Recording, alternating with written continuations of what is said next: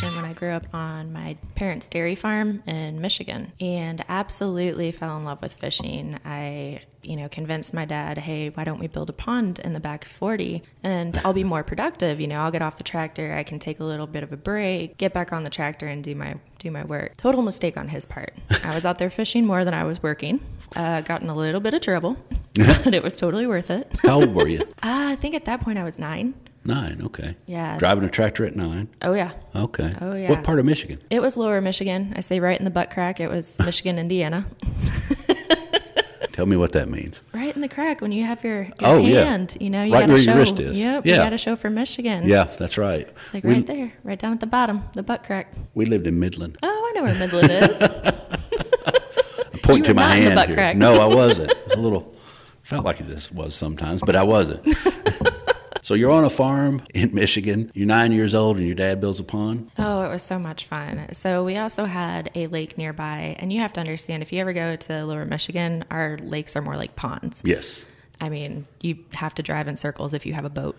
It's really bad. We had a, uh, you know, a lake near us, and so we would go catch, you know, smallmouth bass, largemouth bass, crappie, bluegill. I mean, just so many different things, catfish. And so we used that to stock our pond. We would go catch and, and release in our pond. So we'd have these five gallon buckets, you know, walking down the road. And I grew up right next to an Amish community. And so the Quite a bit of Amish up there. Oh yes, Yeah. especially Shipshewana, where I grew up next to. so I'm not Amish, but I grew up in an Amish community. So you'd have buggies passing you, and you'd be carrying these five gallon buckets, just super happy because you knew that you were going to be able to catch them later. And so um, that was pretty much my experience growing up, being able to to go outside and fish the ponds, aka lakes, and really enjoy it. So that truly was 100% catch and release. Oh yes, That was that was catch, transport, and release. oh yes. Yeah. Yeah, the only uh, fish I ever ate was fish sticks out of the freezer section, which I'm not sure is really fish anyway.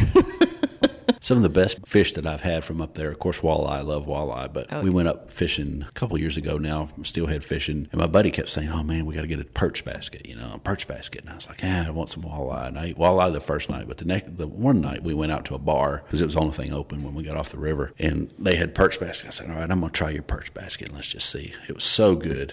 Perch basket with fries and a, a beer and oh, it's the it was perfect after river food. awesome. Boy, it was so good. Welcome into Southeastern Fly. This is David Perry, and today I'm talking to Jessica Callahan of Jessica Callahan's Fine Art. Uh, Jessica, welcome to the show. Thank you so much. Thanks for having me. Oh, thank you for coming out. We're uh, high above the Clinch River today, over in eastern Tennessee, uh, about three hour drive from me, and probably an hour or so for you. Is that right? It is. Yeah. So we're going to talk today a little bit with Jessica about several things, but mostly the influences that influence her fly fishing, not necessarily her her artwork, although that's a part of it.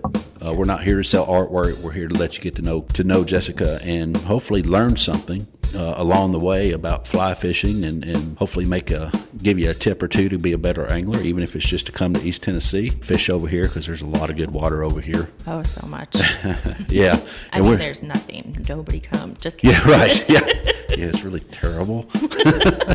You will not enjoy it. It's snakes. A lot of big snakes over here. Yeah. Oh, now that is real. Yeah, there really are some snakes over here, but uh, some of the waters are worth beating the snakes back. You know, they have to be good for me to say that because I'm not fond of snakes at all. Nope. So, Jessica told us a little bit about how she started fishing uh, on her farm in Michigan. So, give us a, just a little bit of a background, Jessica, into into Jessica and her life. Well, after the dairy farm, after I graduated high school, I went to college for a year on a um, on a scholarship, and really wanted to serve my community and my country. I decided to go ahead and give up my scholarship and join the military. I realized I was not getting any younger, and I'd have to work harder to pass that PRT test, uh, physical exam, and so I went ahead and joined. Fell in love with it. I was in the Navy. I was an aviation electrician. When they told me that most of the the jobs were inside of a boat, I could not stand the idea of being locked inside. So I had to be out where I could see the land, or well, not land, but the water and the the sky. The sun. I loved, loved my job. Um, I loved the crew that I worked with. And unfortunately, I got injured before I ever made it overseas. So I was injured in States. I fell about 10 feet and damaged the entire right side of my body. Uh, I had to go through multiple surgeries. I think I've just completed my 13th one this past year, and it really changed who I was. I went from being an active, outdoor, fun loving person to somebody who just, it took everything to just even get out of bed in the mornings, some mornings. It was a definite change. I became depressed from the injury, and what had happened is I had surgeries to fix what was wrong with the bones and the muscles and the ligaments. But during that, one of my nerves got nicked in my knee. And unfortunately, that caused something called reflex sympathetic dystrophy or chronic regional pain syndrome. It's the most painful thing ever recorded for humans. It usually does not occur until you're 50 or above, and it does occur more in women than it does men. So I was a 20 year old that had just gotten out of surgery, was still looking forward to my career in the military, and unfortunately they said, Nope, you are far too injured to ever be able to serve your country again. We're going to go ahead and hmm. medically retire you. And so it was a huge blow. I had given up, you know, what I felt like was everything at the time as a 20 year old to deal with this kind of pain and to deal with, you know, the idea of, oh, I'm not going to be able to go scuba diving or skydiving or all these things that I wanted to do. It was it was really life altering for me. But, you know, everything happens for a reason. I'm a big believer in that. And it has led me to what I have a deep, deep passion about. And so everything turned out good. And I'm still walking and still happy. Everything as a 20 year old, that's an interesting statement. And that's different. Everything for a 20 year old is different than everything as a 30 year old, a 40 year old, a 50 year old. That everything,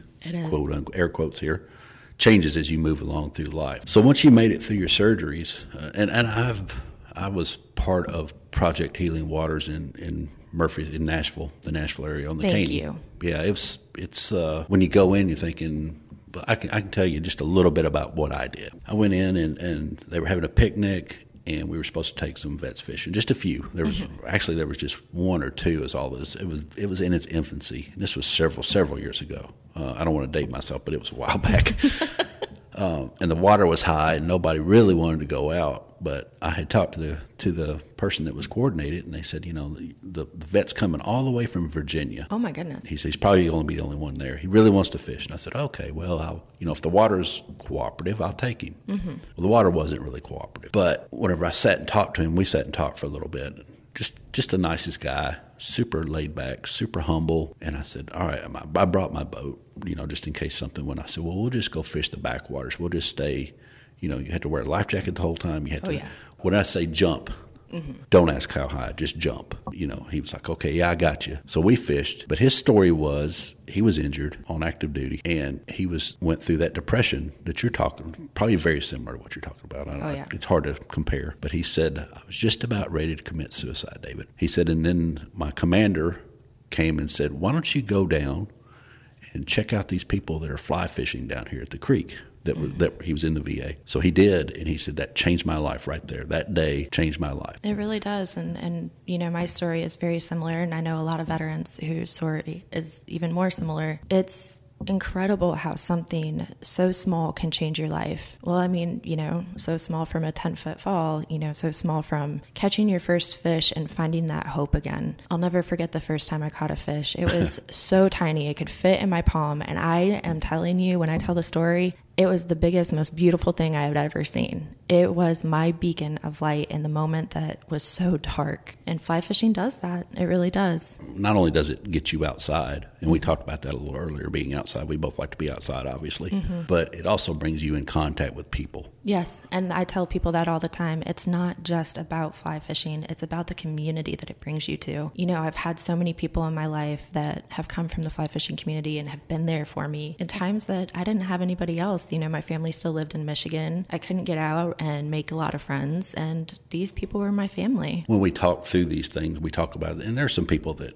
are in fly fishing that, frankly, I wish weren't. Oh, but yeah. there's a whole, whole lot more that I'm glad they're there, and I'm glad I'm friends with them. Very, very true. I've got a really tight knit group of friends that I've had for a long time. Oh, yes. I don't want to say how long, but a long time, and we still get together once a month, and we still cook and eat and tie flies, and sometimes we'll just watch a movie, and sometimes there'll be a problem that we need, a life problem that we need to solve that we solve. Yep. And it's just a really good group. They wouldn't be my friends. I'm 100% sure that most of them would not be my friends if I hadn't fished with them and liked them. Yep. Fishing's what brought us together. And then whatever happens after that happens. Fishing brings out honesty in people too. You can really tell their mannerisms and who they are when they're on the river. Yes, you yes you can.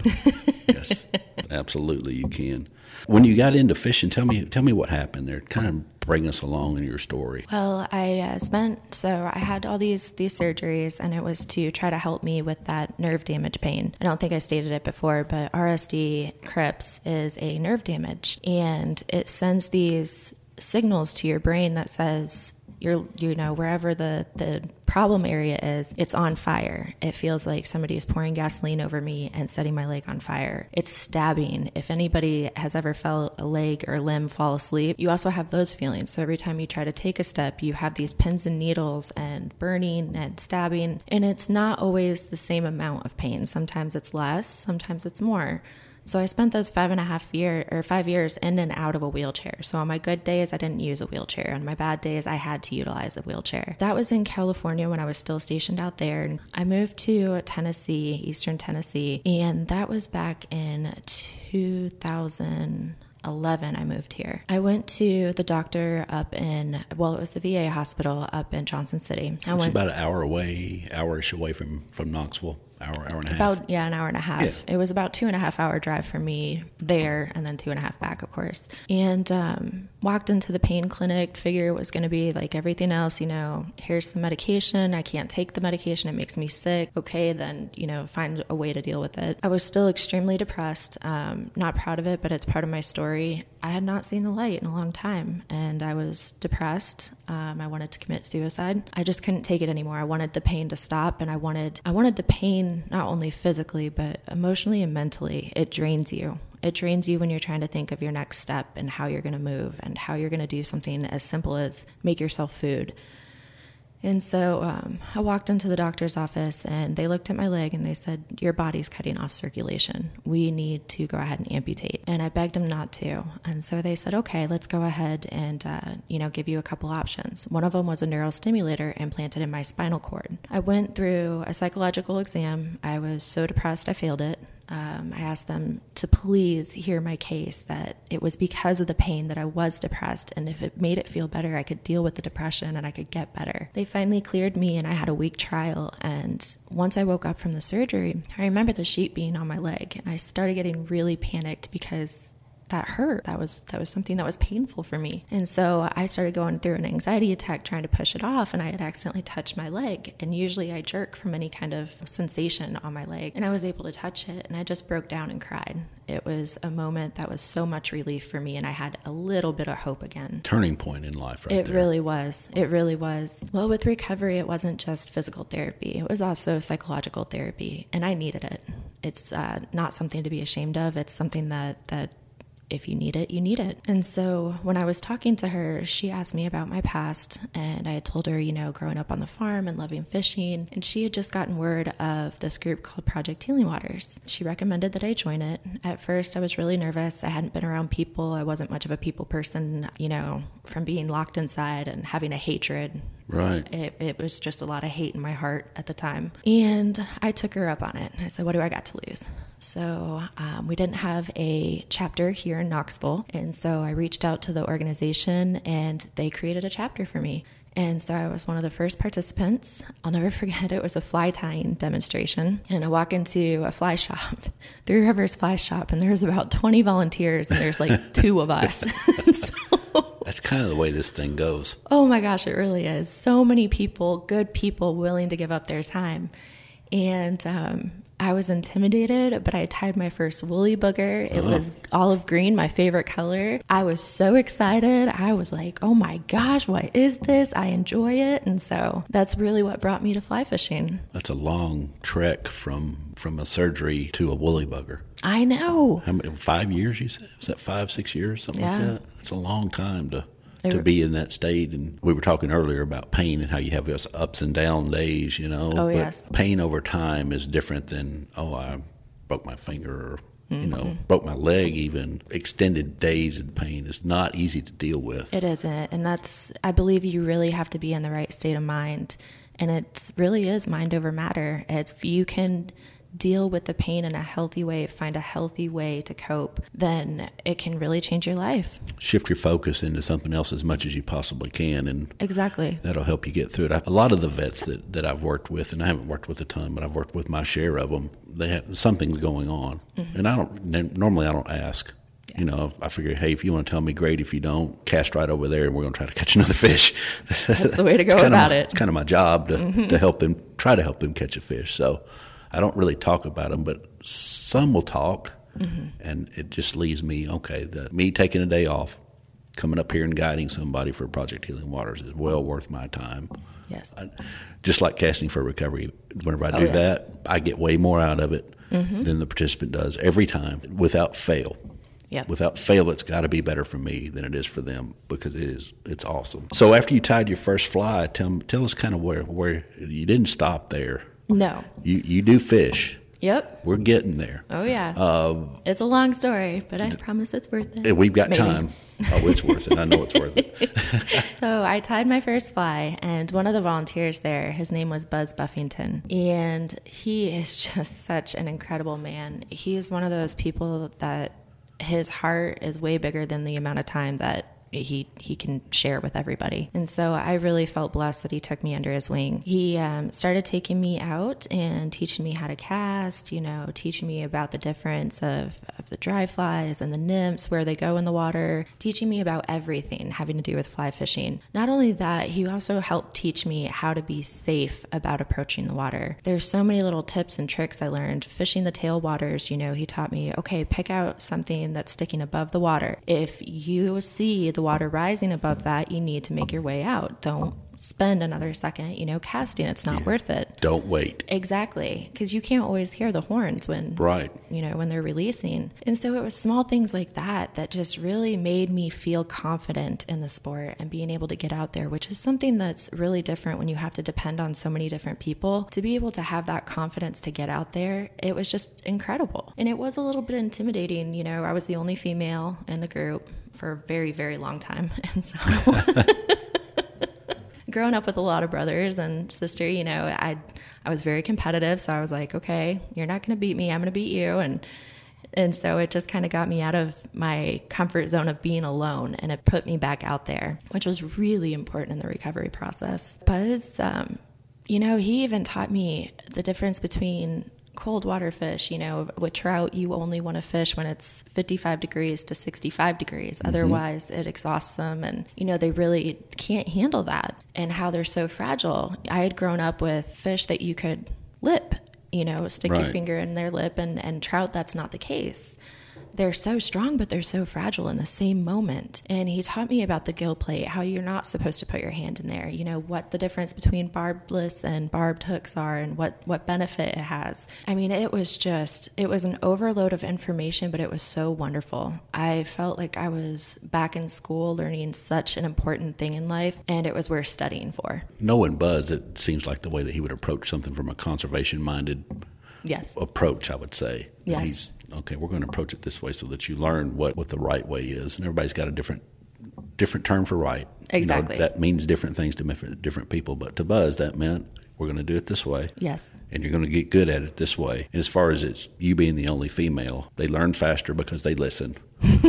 You know, they don't go watch a YouTube video and start flailing away. They're like, okay, what? Tell me what to do, and then I'll do it. Yep. And then you, he probably put some repetition in there for you. He did. Just okay, we're gonna we're gonna work on this first. Yep. Then we're gonna work on this. And then we're gonna work on this. I kind of grew up fishing the clinch as far as that's where my second fly fishing life started, basically. Mm-hmm. And safety on that water. I've been there whenever the horn goes off, Oh, and my not and you don't hear it, you know, because you're whatever's going on is going on. He's right. That rock means everything It does. when the water starts coming up. That's your lifeline. Yeah, and you can get in some spots here on this river that will you'll be there, you know, Yep. until you start floating Yep.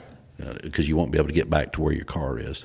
And that was something else that he really helped me with. You know, um, he taught me the importance of a wading staff. A lot of people, you know, they're like, oh, it's just, you know, for the older people that need it. No. Oh my gosh, it is a saving grace. Yes. And, you know, he's like, Jess, if you get yourself into a sticky situation and you lose your wading staff or you don't have it, he's like, you know, if it's between you and your fly rod, you take that fly rod, you you know have it and you use that as your wading staff. And um, it was stuff like that, that that really helped me through it and to see that this is a sustainable sport. Even though, you know, I have disabilities, I can still be out there on the water. I just have to do it in a more cognitive manner, you know, and it, it was great. It was actually better physical therapy, of course, mental therapy, but physical therapy, you know, you don't realize how much work you're actually doing. The water doesn't care that I have disabilities, the fish don't care that I have disabilities. So I'm going to have to really focus on moving my feet through the water and how I step and where I step. And, you know, I do want to catch that fish, but is it safe for me to do it?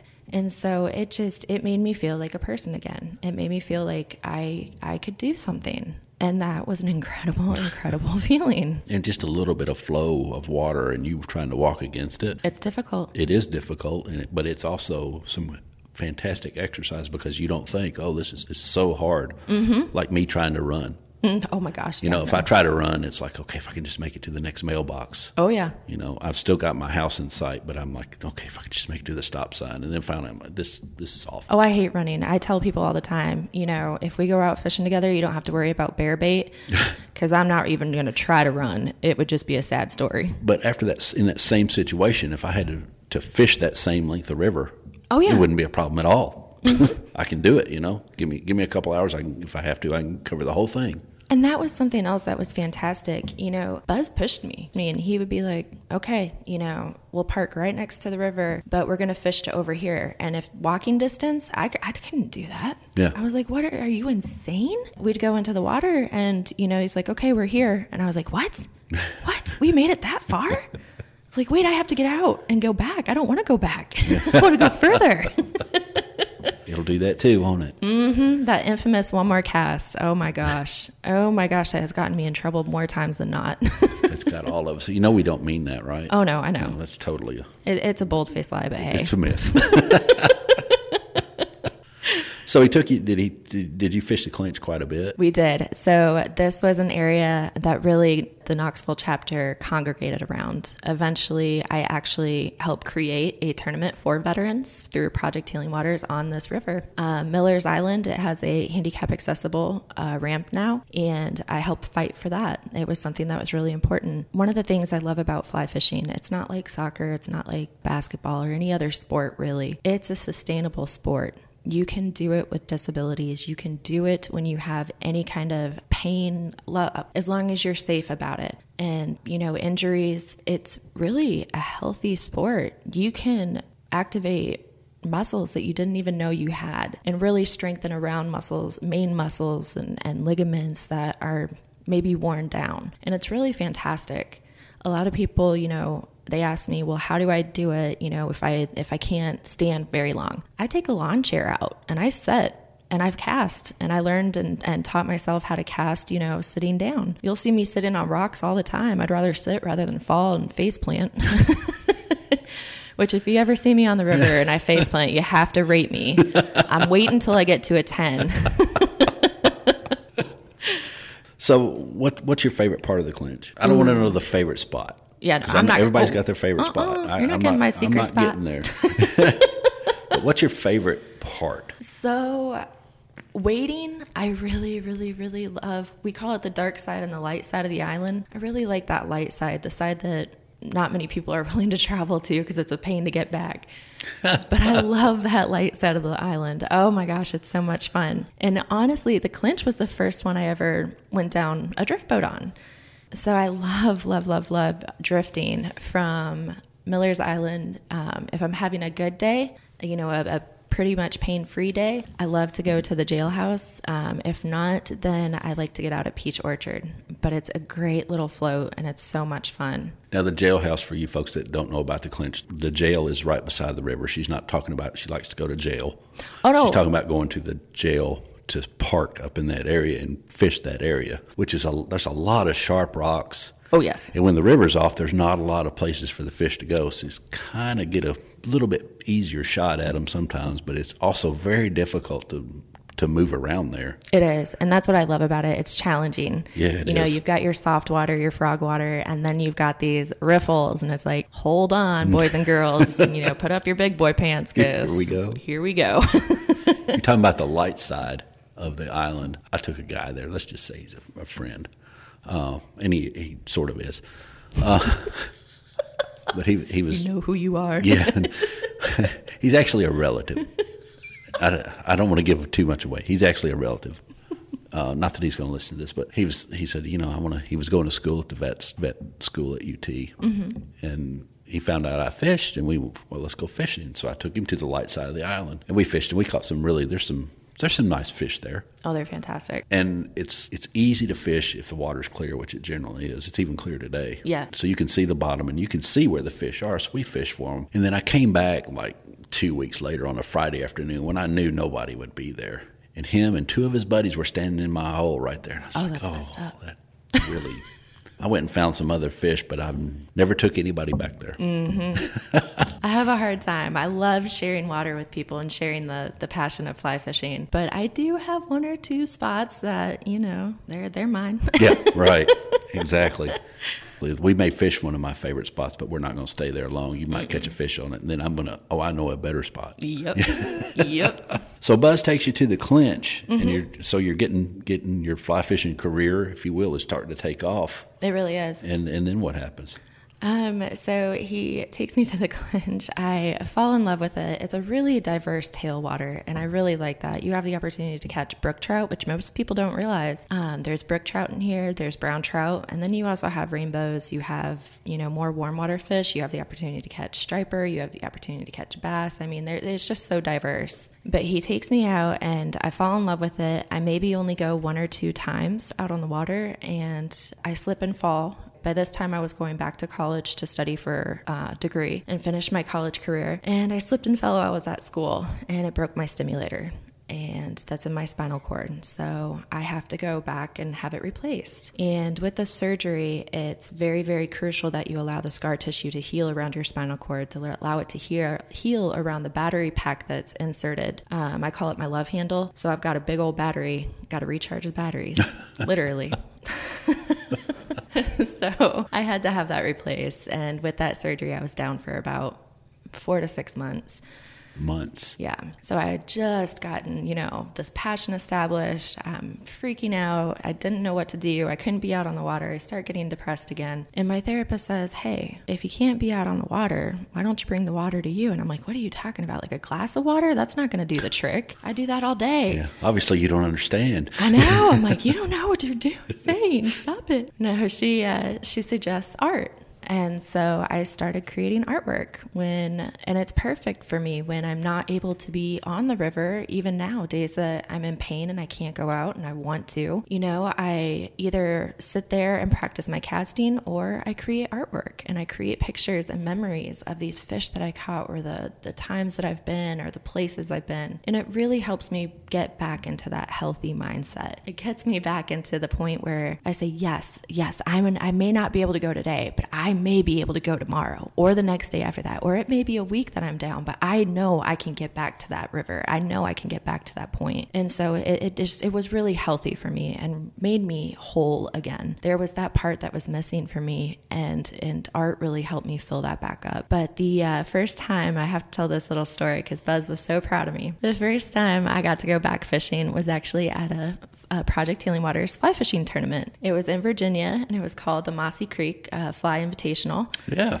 Yep. Yeah. And uh, so I go to it. I meet one of my best friends. You know, obviously, we talked about the community. She was my sponsor. And so we were the first all female fishing team ever for, for Project Healing Waters. And we get on the river, become best friends instantly. We're, we're loving it. And I'll never forget the first thing I held, because you do have a weight restriction while you're recovering from the surgery that I had. The first thing that I held that was over five pounds was a rainbow trout Really? and it was the biggest trout to date that I had caught. And I just, I remember the guide was freaking out. My partner was freaking out. Everybody was freaking out. I was holding my breath, which I didn't realize at the time until I, you know, actually had it in net. After I let that breath out, I sat down and cried and cried and cried. That was the most special fish to me. Well, we fish, you know, the, the first half of the day, the second half of the day, and the tallies come in, and lo and behold, me and my partner won. Oh, And I was so nervous and so excited and just a basket full of emotions. Half the time I would cry, laugh, you know, and then turn into tears. It was it was terrible. ter- terribly good, right? exactly.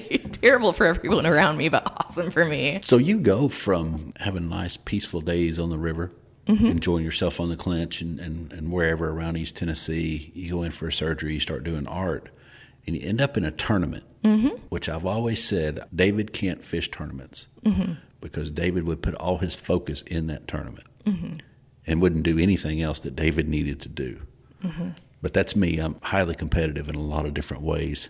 oh, me too. But how do you turn that part on and off? Because I like to, I can't turn the the competitive. David isn't very nice usually. I mean, he's, he's super focused. Yep. David is super focused. The competitive David is super focused. Let's put it that way. That's the way that I tend to be as well. But for me, fly fishing is so much more. And so, you know, everybody cracks up whenever they fly fish with me, you know, we'll be a half a mile apart. You know, whatever. They're like, Jess, we don't need to ask you how many you caught. That we heard you every single time giggling and laughing. And they're like, oh my gosh, you know, people just, people hear you everywhere. And that's what fly fishing is for me. It doesn't matter if it's my first fish or my thousand fish. I mean, it doesn't matter if it's a new species, if it's tiny, wild, you know what? It's it's just so magical for me. And so at that moment, I was so grateful for it. But I will say, you know, after that win, I was like, nope, I'm gonna be one and done because then I can say, yeah, I won all the tournaments I've ever been in.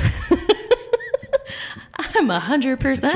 That's right. That's right. So, what? How did y'all fish in the tournament? Uh, so it's a spring creek, and they didn't anticipate that we would actually do very well. Any of the vets, um, it was 11 of us, 11 veterans, and 11 sponsors. And um, the spring creek was really low. It was a really sunny day. It was terrible, terrible fishing conditions, just really, really bad. And you know, I'm new to fly fishing, and so you know, my my best friend Lizzie, she's not. She goes with her dad all the time and she just she was amazing. So she's very patient with me. My guides were very patient with me. We were throwing bug after bug after bug after bug and everybody was like this and nobody was catching anything. And so i'm sitting on the bank and i'm looking through the fly box. They give you a, a box of pre-tied flies that the, the volunteers have done. And so i'm going through the box and i pick out this this one that has just a little blue shimmer to it and it's black and it, it looks ugly. And I'm like, I like you. And so I bring it over to my guide and I was like, hey, would this one work? And he starts laughing and he's like, you know what? Why not? He ties it on and that's when I caught that first big five pound fr- trout. And he's like, oh my gosh. And he's going buck wild, like just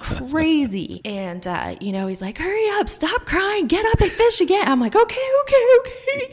So I'm crying as I'm casting, just so happy. And two more casts, and I catch another trout that was five pounds. And so I hand the rod over to Lizzie, and Lizzie starts fishing. She catches, and we're in like the last five minutes of the tournament. Come to find out, some of the, the volunteers had been a little tipsy while they were tying, and they had no pattern for this one. It was something that a guy made up and said nobody in their right mind would ever fish this, but hey, let's put it in there as like a joke fly. And so I asked him, I'm like, what are you going to name it? And the guy who made it, he's a bigger feller, and he just looks down at me, crossed his arms, and he goes, I'm going to name it the bird turkey. Bird turkey. And I was like, okay, can I have like five more of them? Nobody else in the uh. tournament, they all knew what they were doing. I had no idea. That fly took it. Good.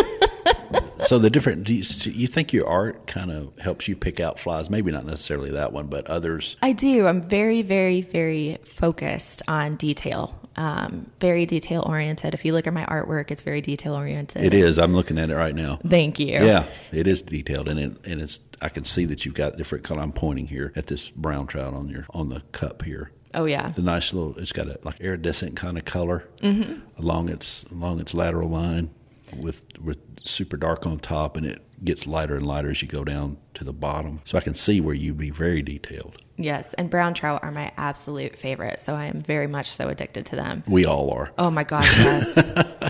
Uh, we all have that. That not all, but I can tell you this: all my friends do, and I Mm-hmm. do too. Like that's the fish that we really want to catch. Oh my gosh, yes. They're so stunning and they're so aggressive and they take it in so many, you know, they take a nymph, they take it dry, they take a, a streamer. And once you have it on, you're like, oh, yep, it's brown. Yeah, you kind of know. So Mm-hmm. a rainbow, I, I like to say a rainbow. Rainbow is like a, a river edition of a tarpon. It's going to Yeah. run and jump and Shake its head. run back at you. Oh, yeah. Brown trout a lot of times will just go to the bottom and start trying to rub that fly off. Oh, yeah. And you, so you know it's digging. Okay, this is probably a brown. Oh, yeah. It's kind of just just their way of letting you know that hey, I'm on here. Oh, yes. You know, get ready. Especially the bigger ones. You better get ready. And don't get me wrong, I love, you know, around here people call them speckled trout, but brown trout or brook trout. Brook trout, yeah. Yeah, the wild brookies, they fascinate me. Those little stinkers, they'll be like three inches and they'll take a fly that's an inch wide. Yes. I mean, they can't even fit it the feather tail in the mouth, but they're gonna they're gonna try.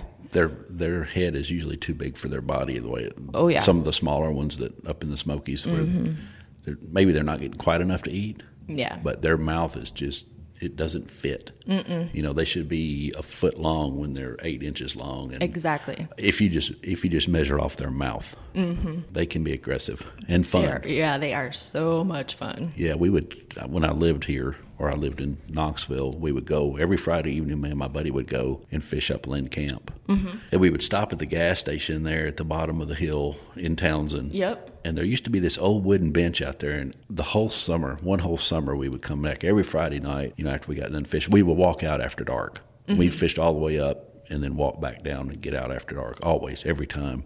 But when we would stop by the gas station, there's two old guys, at least two, sometimes three and four, but usually just two. And the same old guy, we would drive, we drove up in the same vehicle all summer.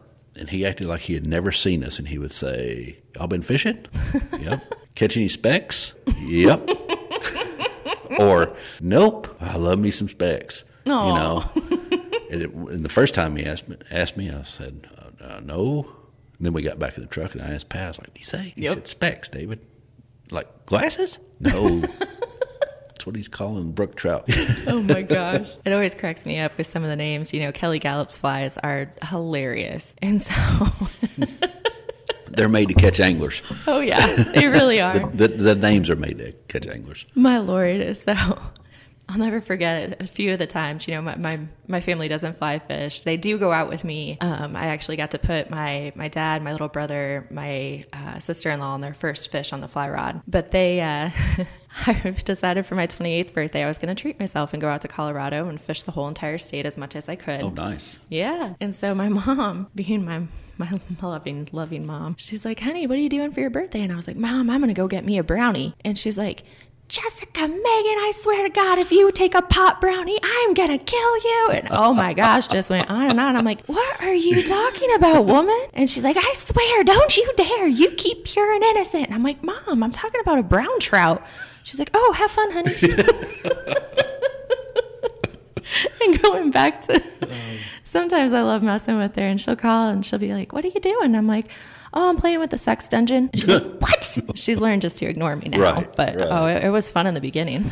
So when when you went out to Colorado, uh, did you just go out there by yourself? How did how did you do that? Um, I ended up asking a girlfriend to go with me. Um, I told her I'd, you know, pay her way as long as she was there to help me Yeah. navigate because some of Uh-huh. it, you know, it's not safe for me to always go to the river. So the first place we stopped was Estes Park. Stunning. Oh my Oh, gosh, yeah. stunning. The first fish I ever caught in Colorado was a, a greenback cutthroat. Oh, I was so happy. I was so happy that I lost my balance and fell down. And so I'm sitting there. She had taken off. She was excited too. Completely understandable. oh yeah. And uh, so I'm sitting there, sitting there, you know, screaming for help. Hour goes by. I'm like, screw this. So I start playing with rocks, you know, and picking them up and th- playing with them. And this little muskrat comes by me, and he must have known that I wasn't a threat because he came like two feet from within me, and I'm just sticking my hand out. I'm like, do they have rabies? Do they not?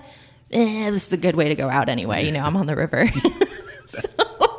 So were you up in the park in Rocky Mountain National Park? Yeah, that's where Yeah. I, I started out, Estes Park. Then I went to um, Colorado Springs. I went to Fort Collins, uh, Steamboat Springs. I mean, just all Oh, you over. put some miles on the vehicle. Oh, then, I didn't you? sure oh, did. Yeah. Oh, I sure did. And it was this ugly little red thing, which made it great because I couldn't lose it. Fantastic.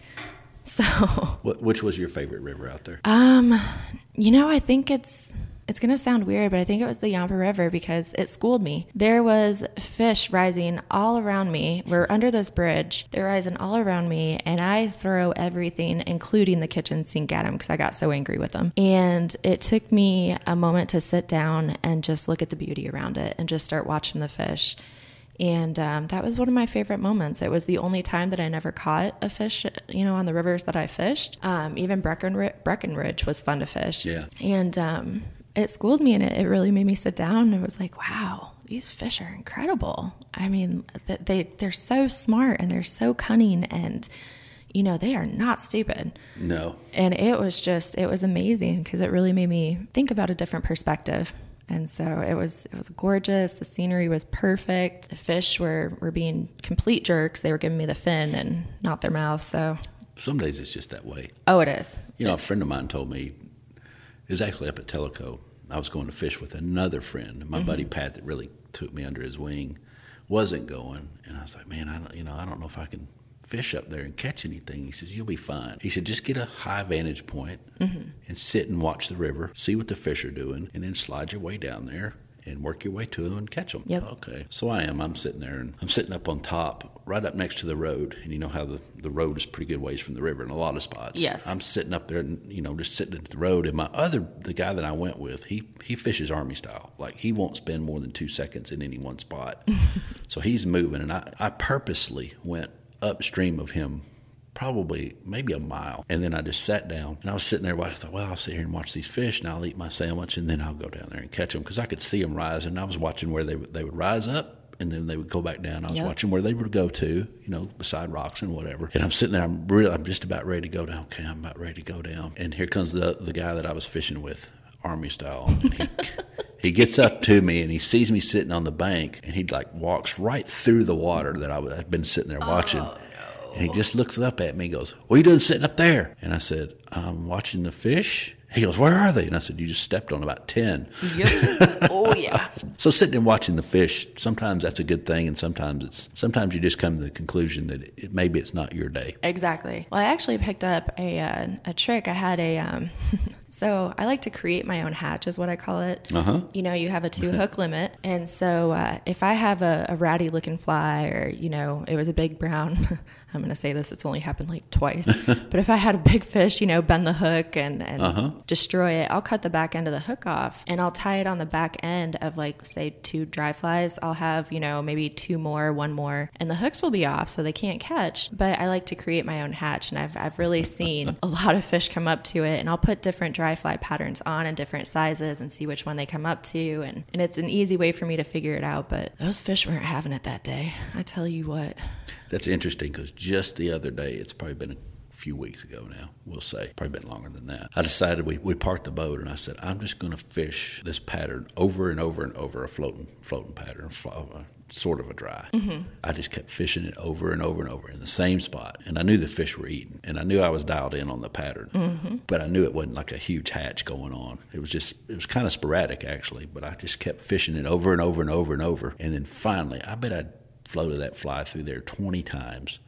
And that fish came up and ate it. And I was, I got you. I mm-hmm. tricked you into thinking that a hatch was coming off or something. I know you saw something down up here that that you liked. Oh yeah. That's what I say in my mind. It's probably you know a dinner bell probably went off in his head and he thought, oh, I'll go up there and eat that. But anyway, that's the way David saw it. it always fascinates me. And I try to, to think about, like, what in the world is this fish thinking right now? yeah, right. You just have to remember their IQ is about a six, probably. Mm-hmm. and they're smarter than me, yeah, darn it. they're probably, they're, just have good instincts. I just, that's what I, I choose to believe. They have good instincts.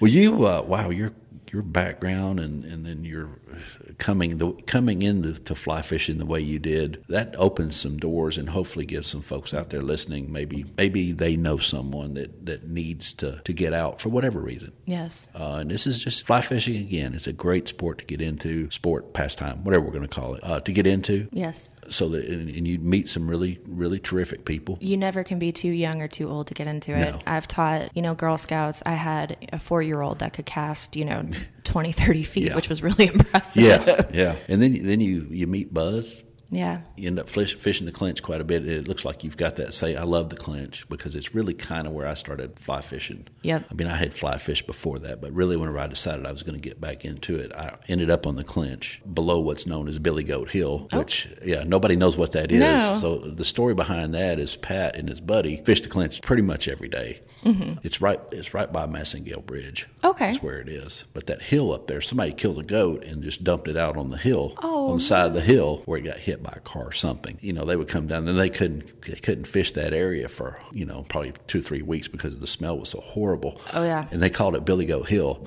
because that's where the goat had died.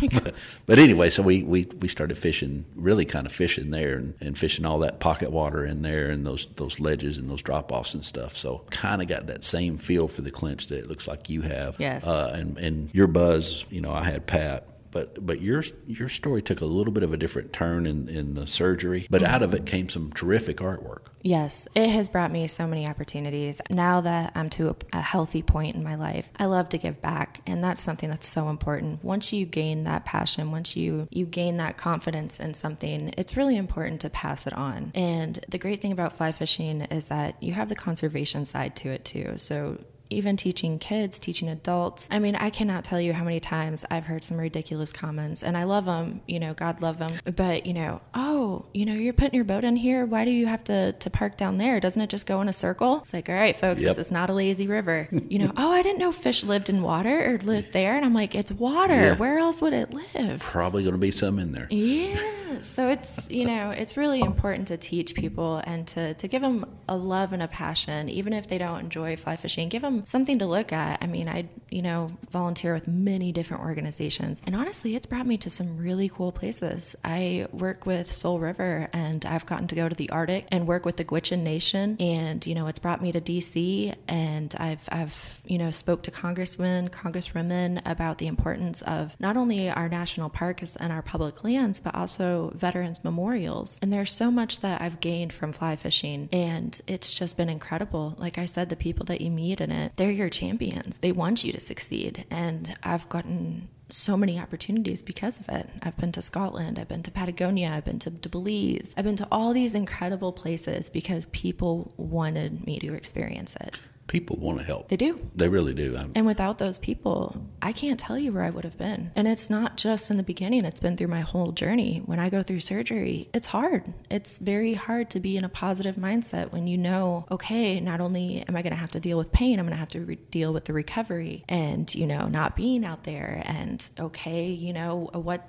how am I going to deal with tomorrow? TV isn't the greatest. Social media has the ability to be phenomenal, but it also has the ability to be terrible and degrading and horribly hurtful. And so, you know, there's there's not much that you can really do to replace that feeling that that fly fishing gives you. Yeah, and the camaraderie and that sort Yes. of thing. Well, I appreciate you coming out and meeting with me high above the Clinch River. Like I said, the, the mobile studio today. I'm about three hours away from home, probably. The fish, the river is unfishable at the moment. Yes. uh, there's they're running all the sluice. There's a little bit of water coming across the top, and then they're generating too. So it's big water today. Yeah, if you are trying to go out fishing, please do not go to Miller's Island. it's you can't even get to the ramp. It's Yeah. covered up to the stairs. Right, right. And Miller's Island isn't an island right now. I'm No. sure it's probably completely underwater. Well, Jessica, where tell tell us again where we can find you on the Um, you can find me at Jessica Callihan on Facebook, C A L L I H A N. On Instagram, it's at Jessica Callihan Fly Fishing. And I also have two websites. One is at Etsy, J Callihan Art, and the other one is at www.jessicacallihan.com. You can find Southeastern Fly at southeasternfly.com and Southeastern Fly everywhere else, uh,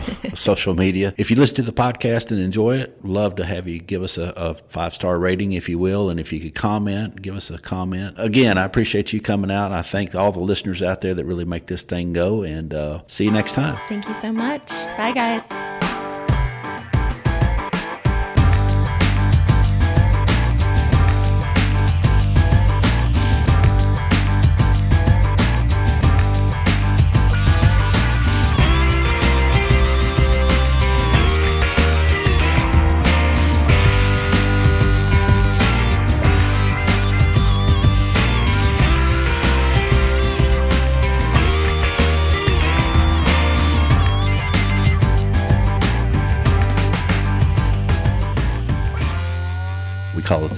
Death march up to F- Fish Creek Falls, which is I don't know three three miles up or some crap like that. It was ridiculous. Oh, yeah, It was terrible. It was like a hundred and something stories. Oh my lord. We went up a hundred stories on my little walk thing that I have on my phone. Oh, yeah. yeah. And it, people would go, "All right, you're almost there. You're almost there." And when we start out, we started out. You could see these falls, and I told Delaney. She said, "I want to go hike." You know, she's all into hiking. I was like, oh. I told my wife, "I don't really want to hike." But I will. Of course, she's saying, "Well, you really need to." You know, Delaney wants to, and she's going to be going off to school and blah blah blah. Like, okay, I'll go. So we, I see the falls. I'm like, this isn't far. I can, I mean, I can see them from here. So let's, we walk down there, you know. And she goes, we sit down there and play in the water a little bit. And she says, "All right, y'all ready to go?" Oh my God. Yeah, I'm ready to go. she says, "Okay, the, the falls are up this way." I mean, I was like, what? The falls are up this way. They're up this trail. So we get going. I thought I was in pretty good shape. Mm-hmm. I wasn't at all. Been there, done that. We're going up the switchbacks and up the trail, and I'm stopping. These old people, they come walking by. So, of course, at first I'm like, oh, hey, how are y'all? you know, and when they, by the time they got by, but I can totally breathe. yeah, this is really working. And then people coming down would go, "Oh, it's not that much further," which is a total Liars. lie. Lay the mm-hmm. lie. Yeah. Then I was like, "Y'all just go ahead. I'll just, I'll come." You know. And then it was like, if I can make it to that tree, if I can just make it to that tree, I can hang on to that tree. so I would make my way up to the tree, hang on to the tree. You know, try to get my breath. All right, if I can make it to that rock, I'll make it to that rock.